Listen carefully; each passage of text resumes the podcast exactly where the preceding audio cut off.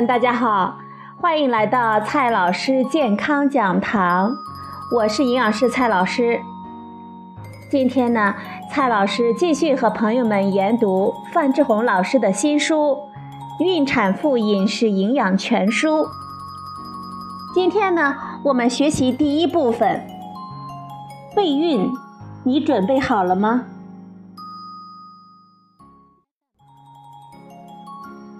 经常有朋友问我，我想要个宝宝，在各方面该做什么准备呢？听了这话，我呢总是非常的开心，因为问这些问题的人，一定是素质很高的女性，她们呢明白一个基本的道理，那就是只有身体棒、营养好的妈妈，才能够给宝宝提供最佳的孕育的环境。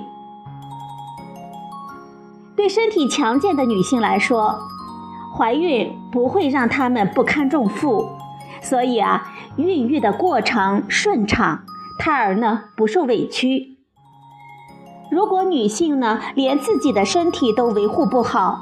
怎么能够指望她有能力轻松地支撑两个人的生命呢？古人云，育则立，不育则废。和那些毫无准备的妈妈们相比，那些做好充分准备的妈妈，不仅孕育的过程更顺利，生出来的宝宝先天足，自己产后恢复呢也更快。在孕育宝宝之前，除了育儿资金等经济的准备之外，其他需要做的主要准备工作，大致呢包括环境的准备、心理的准备、体能的准备、生活习惯的准备和营养准备几大方面。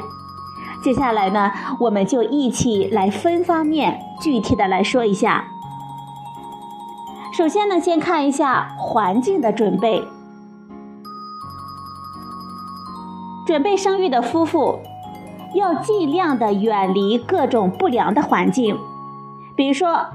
空气污染严重的场所、刚刚装修的房间、刚买的有味道的家具、有味道的新车，以及呢有辐射、有污染、有毒性和危险性的工作环境等等，这些呢都最好尽量的远离。孕前体检之后呢，不要轻易的再去做 CT 或者是 X 射线透视等检查。家里呢要少用杀虫剂和空气清新剂等日化用品，化妆呢尽量淡一些。很多化学品会从皮肤渗入，口红甚至会直接入口。吃饭之前呢最好要擦掉。这些方面大部分夫妇都会非常的注意了。这里特别需要注意的是，夫妇双方要远离烟草的污染。大量研究证明，烟草的烟雾不仅危害成年人的健康，也会使胎儿受到明显的影响。孕妇和儿童长期接触烟雾污染，就会影响孩子肺部的发育，增加孩子出生后患呼吸道感染、中耳炎、哮喘等疾病的风险。接触烟雾还与婴儿猝死、儿童行为异常、神经认知障碍等问题有关联。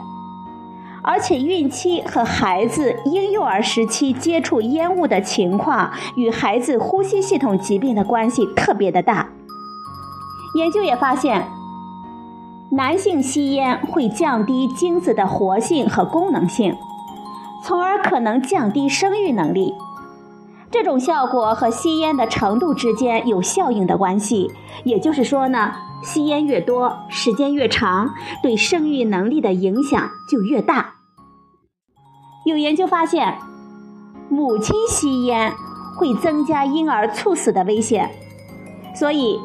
有吸烟习惯的夫妇双方最好呢在备孕期间就戒烟。如果未来的爸爸有抽烟的习惯，而且呢不肯戒烟，至少呢要让他减少吸烟的次数，少和吸烟的朋友聚会，并且呢不要在室内吸烟，不要让太太闻到烟味。女性也要尽量的远离香烟烟雾缭绕的地方。如果接触了香烟的烟雾，回家之后要把沾有烟雾的衣服、帽子及时的脱下来挂在门口，再去洗洗手、洗洗脸，避免沾染到家里的沙发、床等家具上。因为研究发现呢，我们衣服上带的有毒烟雾的微粒进入到我们家庭的环境中，可以在室内的环境中停留数周甚至数月之久，也被叫做三手烟。这些微粒若大量的存在于家庭的环境中，对婴幼儿的健康呢具有危害性，所以必须教育父母理解这个重要的问题，给未来的宝宝呢创造无烟家庭的环境。好了，朋友们，今天呢我们研读了第一部分，备孕你准备好了吗？今天呢我们学习的是环境的准备，你听明白了吗？今天的节目呢就到这里，谢谢您的收听，我们明天再会。